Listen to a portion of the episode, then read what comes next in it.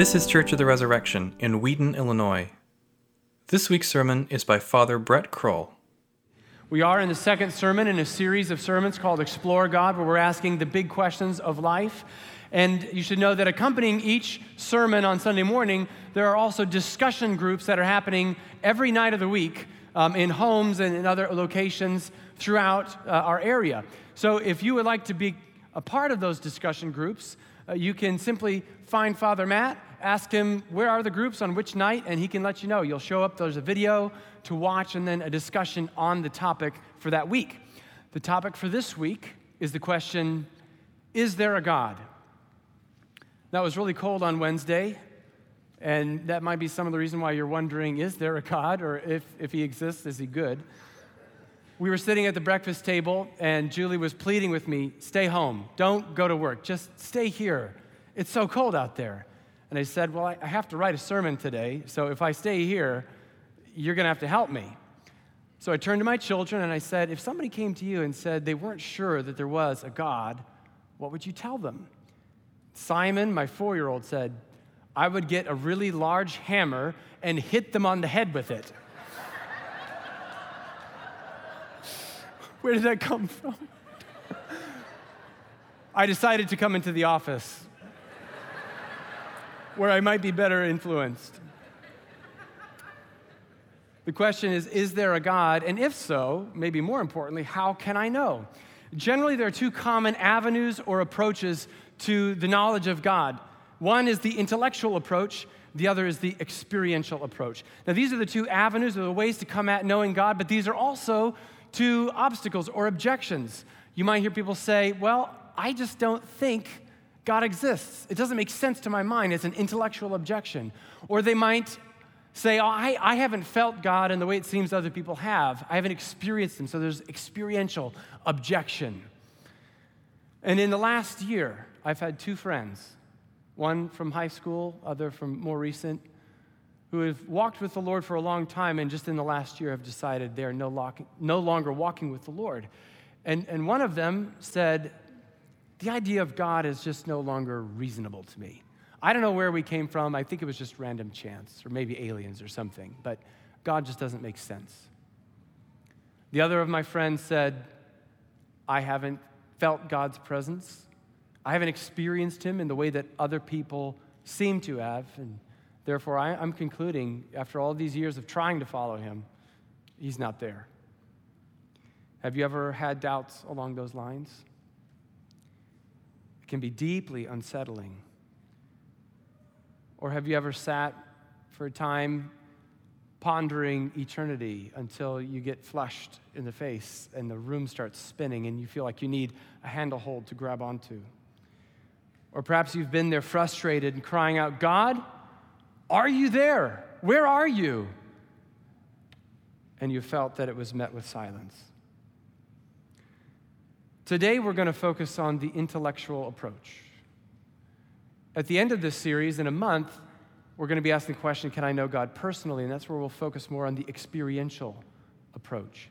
So, as we come at this question from an intellectual standpoint, it's important for me to say at the beginning uh, there is no argument possible to silence all doubt the existence of God cannot be utterly proven.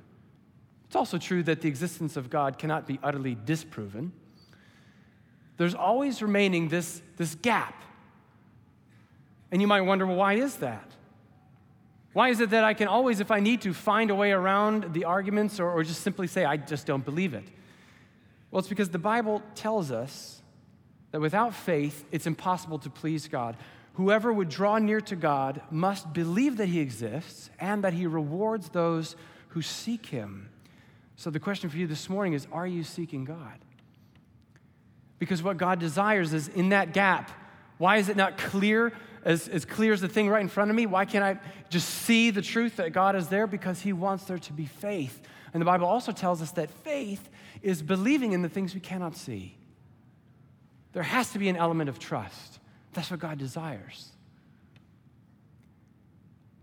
But He also hasn't made it completely impossible. He's not left us utterly in the dark. He wants us to know Him, and so He has left us clues Some would call them proofs for God or arguments for the existence of God. Tim Keller likes the language of clues for God. And if taken seriously and taken all together, those clues stacked up actually have some force to them. So we're going to consider some of those clues today. But before we do, we should also say eh, then why is it still hard sometimes to believe in God? If he wants to make himself available, and we also must say this before we get started that there is an enemy. The Bible names him as the evil one, the devil, or also calls him the father of lies. And his every objective is to so obscure and confuse our minds about who God is that we either don't believe he exists or we believe that God is far away, not good, or not on our side. So, because of this, it means that whenever we ask these questions, we're not on neutral ground, we're on a battleground and nothing short of eternal life or eternal death hangs in the balance. So turn in your Bibles to Acts 17. I'll be preaching from our Acts passage today. So, this is Paul, who is one of the most important missionaries and teachers of that first Christian generation. And he's in Athens, the city of, of wisdom, the ancient birthplace of wisdom and the fountain of philosophy. And if you look at verse 22, it says that Paul Standing in the midst of the Areopagus where they all gather, he said, Men of Athens, I perceive that in every way you are very religious. For as I passed along and observed the objects of your worship, I found an altar with this inscription. So he had been passing by, if you read back in the story, he'd been visiting the city, walking through the streets. There's idols and statues everywhere, some to Zeus, some to Athena, some to Ares. And he's, he's seeing there's a religious atmosphere in this city. He even finds an altar to an unknown God. So the Greeks are so zealous that they said, you know what, there's probably a God out there that we haven't met yet. We're worshiping gods from all over the world. There's probably one out there that we haven't seen, and we don't want to offend this God, so we'll just put to an unknown God as a placeholder, a kind of blank slate. And when that God shows up, we'll put his name there. And Paul is saying, I'm, I'm here to proclaim that God. And this is a God you really need to know because he is, in fact, the maker of all things, and he is the only true and living God. But he's saying to them, I see that you are very religious. And we might wonder, is that true for us today? Would we say that our society or our culture is very religious? Well, for the last two or three centuries, what you might call the modern era, the predominant philosophies and ideas have been atheistic, the assumption there is no God. It's why, when it comes to a series of Explore God, what are the big questions, one of the uh, one of the, the obvious signs that we are in the modern era is that this is one of our questions Is there a God? That even if we are at the tail end of the modern era, which some and many believe is the case, we're still asking this question because for two or three centuries, the modern era has suppressed the idea of God and suppressed spirituality. And the underlying assumption is there is no God. So if we come to the Bible, well, what does the Bible say about this question? Is there a God? The Bible says much less than you would think. And why is that? Well, because the Bible is an ancient book written to an ancient people. And for them, it was quite the opposite. The underlying assumption was yes, there is a God, or there are gods, or religion, of course almost everyone in all places and all times had some kind of religion and a belief in a higher power. If you were to read the Bible, you're not going to find many arguments for the existence of God. Whenever the Bible does talk about someone who doesn't believe in God, it just says, well, they're foolish if they don't believe in God. More often, what you find is the Bible saying things like, Where is God when evil people just keep on doing evil? If there was an ancient Explore God series, that probably would be their question today of is the evil person and the wicked person going to keep on doing evil and get away with it? Because for them, they weren't thinking, oh, there's no God, but they did think, he's probably far away and he's not going to hold me accountable for what I'm doing. But the underlying assumption of the ancient world and the underlying assumption of the Bible is yes, there is a God. When the Bible does talk about the existence of God in those few verses, it's usually saying we can tell when we look at the natural world. So, a lot of the clues about the existence of God come from the natural world. And so, even just a few chapters earlier in the story, Paul is talking to a different group of folks. And he's saying to them, God has not left himself without a witness. For God has done good by giving you rains from heaven and fruitful seasons, satisfying your hearts with food and gladness. Or as Benjamin Franklin said, beer is proof positive that there is a God and he wants us to be happy. So, Paul is saying, you look at the seasons, you look at the time of sowing and the time of reaping, and the regular occurrence of all of these things, it points to a personal God behind that, a maker who has brought these things to be. And so, the ancient world, more likely because it was an agrarian culture, saw the, the, the clearness of these things in a way that we don't, because for us, we say food doesn't come from the soil, it doesn't come from water and sun. Food comes from Aldi.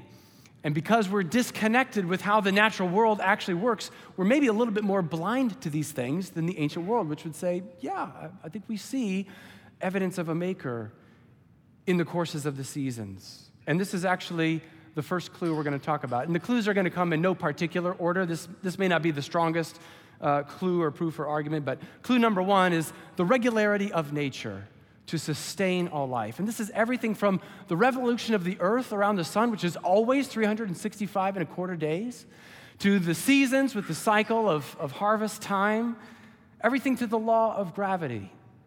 We can depend on and rely on the regular occurrence of these things. And, and furthermore, to the point, these things are very hospitable to life. These things make it possible for life to grow and flourish.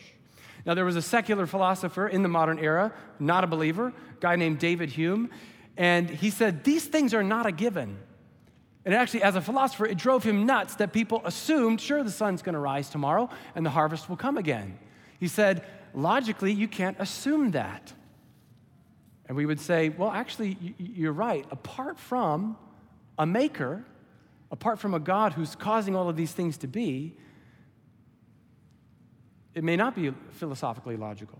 But the regularity of sunrise and of harvest time, the gift of rain and grain, all of these to us is a clue pointing to a good, loving, and caring God who is sustaining all life, even as we speak. But in the modern era, the default assumption has been atheism. No, there isn't a God. But that assumption is eroding. You read a book like N.T. Wright's Simply Christian, and one of his opening chapters, he's talking about the fact that that assumption that there is no God and that suppression of spirituality, that's fading quickly. And it's true that even during the modern era, when the thought leaders were predominantly atheistic, it's true that if you ask the average common person, do you believe in God? Even then, throughout the modern period, most people would still say, yeah, I think there is a higher being, a supreme being, a higher power. And that in and of itself is going to be clue number two. It's the number of believers. And we take, eh, eh, for this, we, we take other religions as well, just the fact that people all throughout the earth and throughout history there have been far more who've said, yes, there is a God, than those who've said, no, there isn't. So the sheer number of believers in God or a higher being is a clue that there's something to this belief. If there is no God, this is more than just collective error, this is collective psychosis. And while a mass delusion on that scale is possible, you have to ask yourself the question is that really the best explanation why, for most times and most places in human history, the belief of God is there and strong. Of course, uh, others would object and say, well, but that was then, this is now. We've progressed. The human race has grown up a little bit. We don't need those infantile ideas about God. And a couple things to say about that. One is it's the largely atheistic ideologies of the modern era that led to the 20th century, which was by far the most uh, violent and bloodiest century in human history. I wouldn't call that progress. So there's that. But then also, again, you look at the last two to three decades and you see that spirituality and religiosity and, and questions about God and seeking after God, that is starting to come back with full force. And the modern suppression of religiosity or spirituality is starting to erode away. Many people see this and attest to it. The pendulum is swinging back. And so it may be the case that, as Paul said, true for us too. I see that in every way you are very religious. Uh, there's another Christian thinker, a guy named James K. A. Smith, who said, You know, there are very few true and hardcore atheists. Likewise, there are very few true and hardcore believers. Most people are somewhere in the middle, and those who are religious are haunted by doubt, and those who are non religious are haunted by belief. And as Christians, we would say, well, perhaps it is true in our time that religiosity is growing, spirituality is on the rise, and the belief in God is there and present in every person, though maybe hidden and harder to access for some. And therefore, we as Christians and as the church get to say, along with Paul, what you worship or what you just intuitively, innately, instinctually know to be true. The unknown God that, that you worship and you know is there, we proclaim to you. And this is our proclamation that God has come near in Jesus Christ and he has risen from the dead. Now, many of the clues for the existence of God do have to do with, yes, the natural world, and then it would make sense they have to do with the creation of the natural world, that God is a maker. So let's take a look at verses 24 and 25. Paul includes this in his argument. The God who made the world, and when he says world, he doesn't just mean the earth. For him, that word means the entire universe, everything that exists. For God who made the world and everything in it, being Lord of heaven and earth, does not live in temples made by man, nor is he served by human hands as though he needed anything, since he himself gives to all mankind life and breath and everything.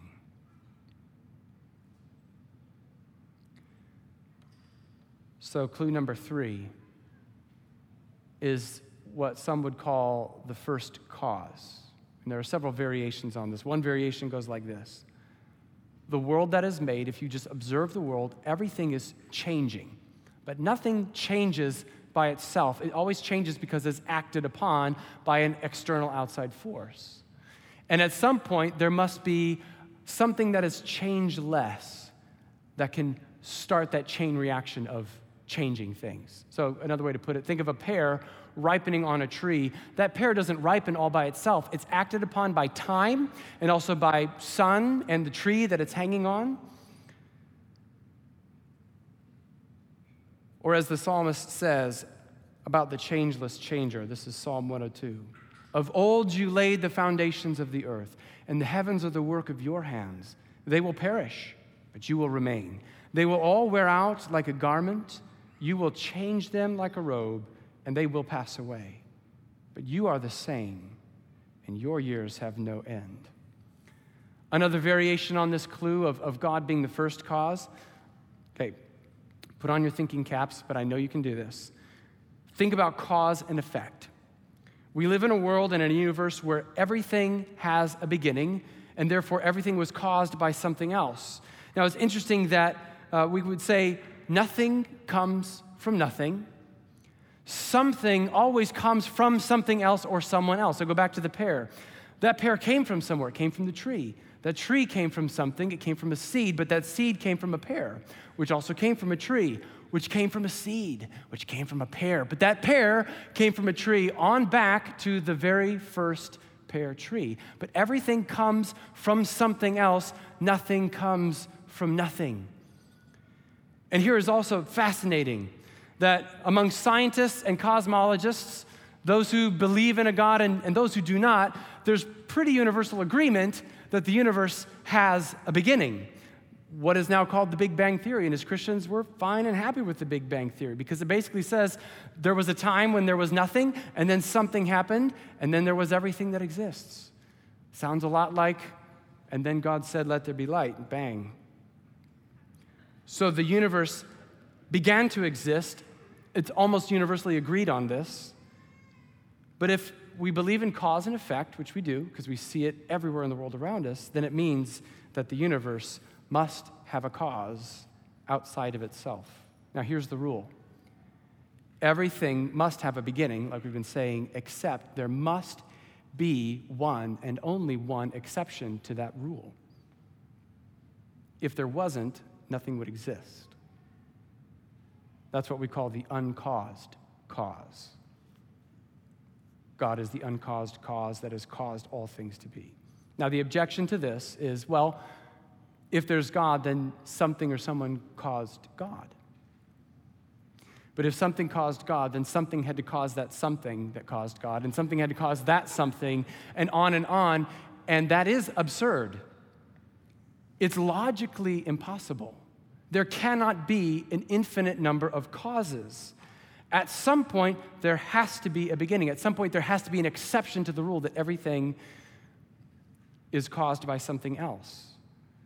And that beginning has to be outside the universe. So, as Christians, we, we say, well, that beginning must be God, who alone can create something out of nothing. He is the exception, and He alone. Or as Paul says when he's writing to the Colossians, He, meaning Jesus, is the image of the invisible God. And, and, by the way, if you need to know who God is and what He's like, look at Jesus. You'll know everything you need to know when you look at Jesus. So, Jesus is the image of the invisible God. By Him, all things were created in heaven and on earth, visible and invisible. All things were created through Him and for Him. And He is before all things, and in Him, all things hold together. Now, if the arguments around cause and this and all of that are, are too confusing, then, then here's the simplest way to understand it. To boil it down, if you're asking this question or if you're in a conversation with somebody else who's asking about the existence of God, just simply ask them, where did it all come from? Because that's at the heart of this question. Where did everything come from? You have to have some explanation for everything. And you could say random chance, but think about it. Is random chance the most logical explanation. If you spend some time deeply thinking about it, then you might come to the same conclusion that most other people have, which is no, it, it actually makes more sense that the reasonable explanation for the existence of all things is a personal God, a maker who has caused them to be.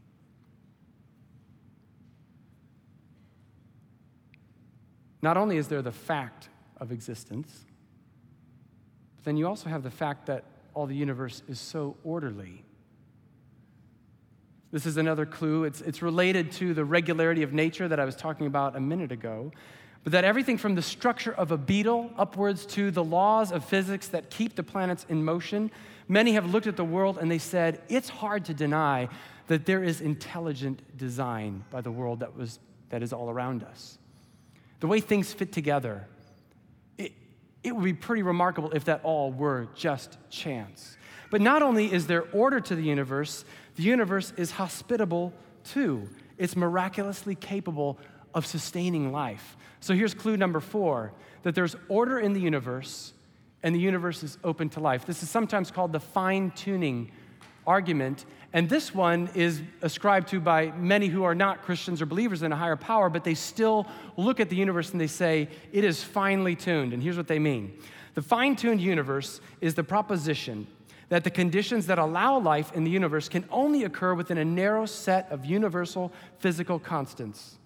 Or as Stephen Hawking, the, the famous astrophysicist, said, the laws of science, as we know them at present, contain many fundamental numbers, like the size of the electric charge of the electron and the ratio of the masses of the proton and the electron. And there are many other numbers like this. The remarkable fact is that the values of these numbers seem to have been very finely adjusted to make possible the development of life.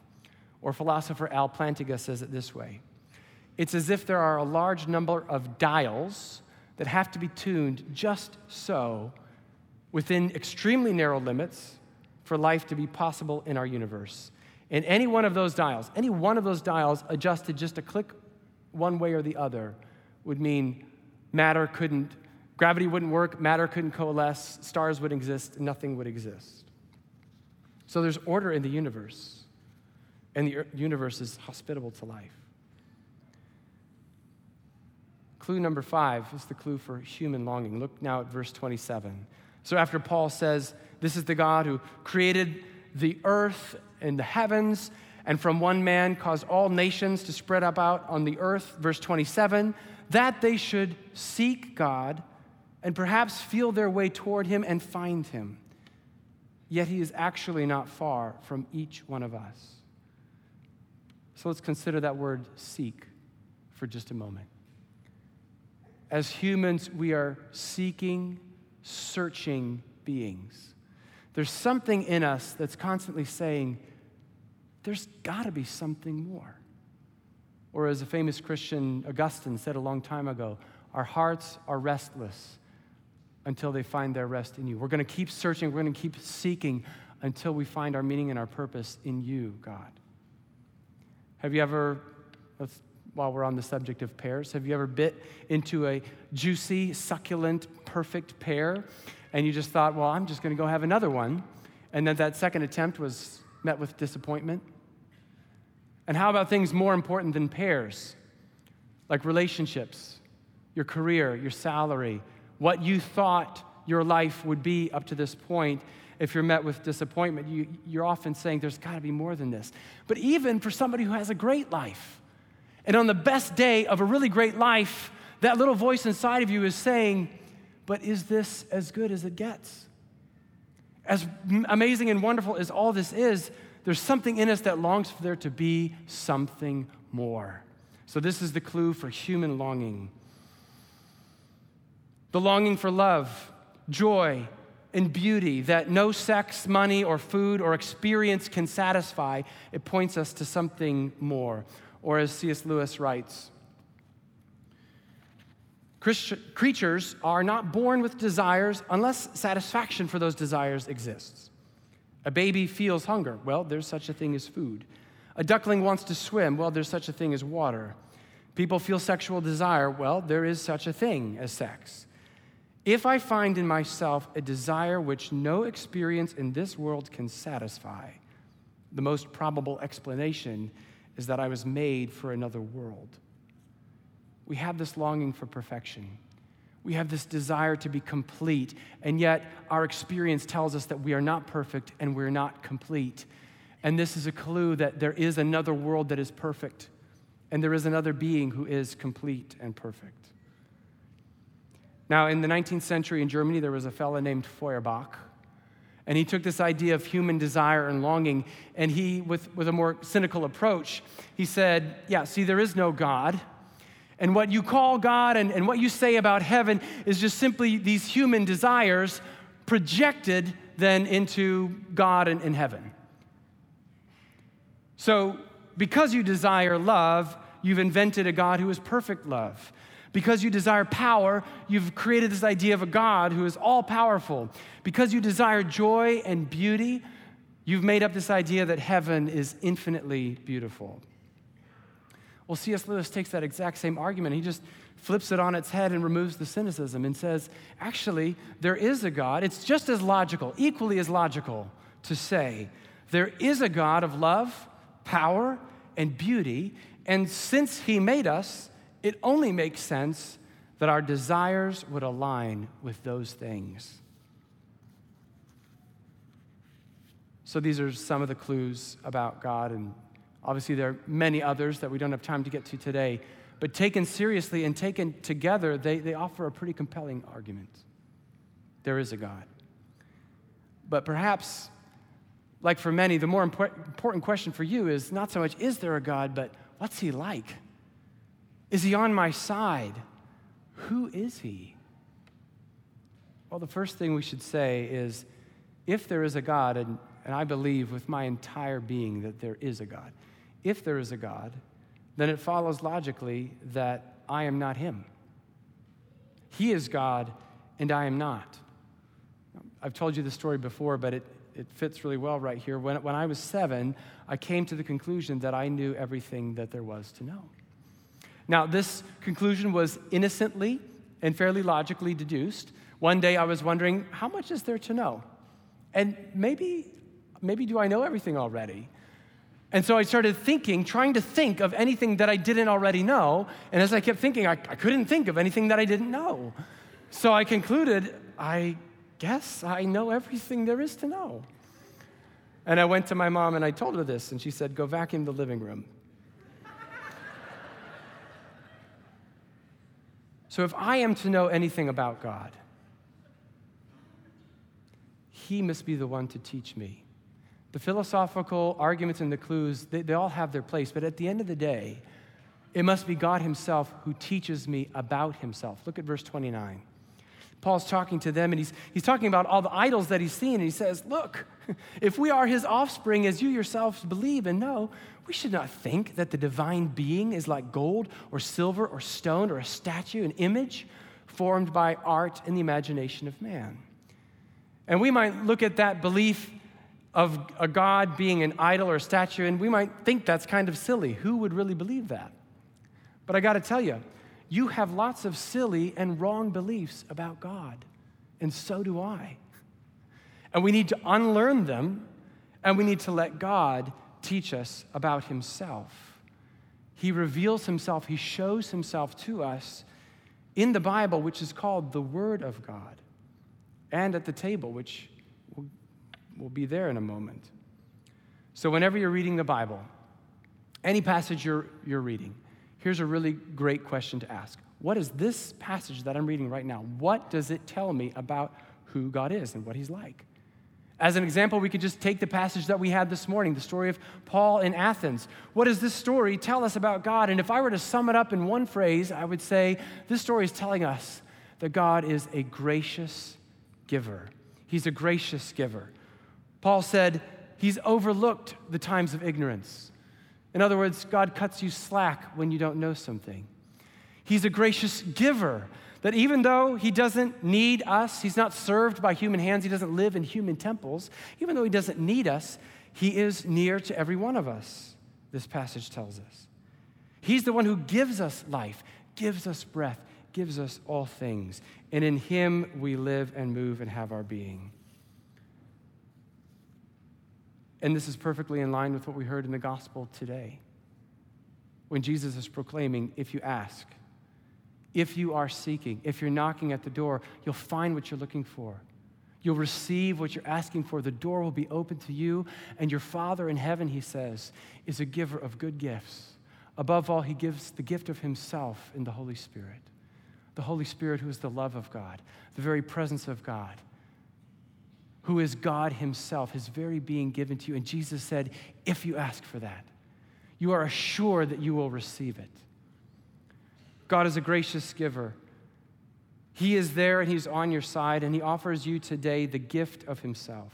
Whether you accept that gift or not is a matter of great importance. In fact, it would be true to say there's no decision in your life that matters more than this one. So, if you're a believer here this morning, I hope that you've been encouraged in any place where you might be haunted by doubt. I hope you've also been equipped so that you can carry on these conversations and these questions with others. A great way to begin is to say, Guess what I just heard the other day? Or guess what I was just learning about? Then that invites into a place of sharing rather than you telling or proclaiming. Guess what I just heard? If you're here today and you're a seeker, you're one of those who you're, not yet decided on the question of is there a God or not. And here's what I encourage you to do grab a Bible. If you don't have one, we will give you one. And because I said that Jesus is all you need to know in order to know who God is, get that Bible and read the parts of the Bible that talk about Jesus. They're called the Gospels. If you know a friend who believes in Jesus and you're able, do that together with him or her because they'll be able to help you understand some of the things you might not understand. But get a Bible, start reading about Jesus. The next thing I'll tell you is come to church. Don't miss a week. Come here. And the last thing I'll tell you is come to my house.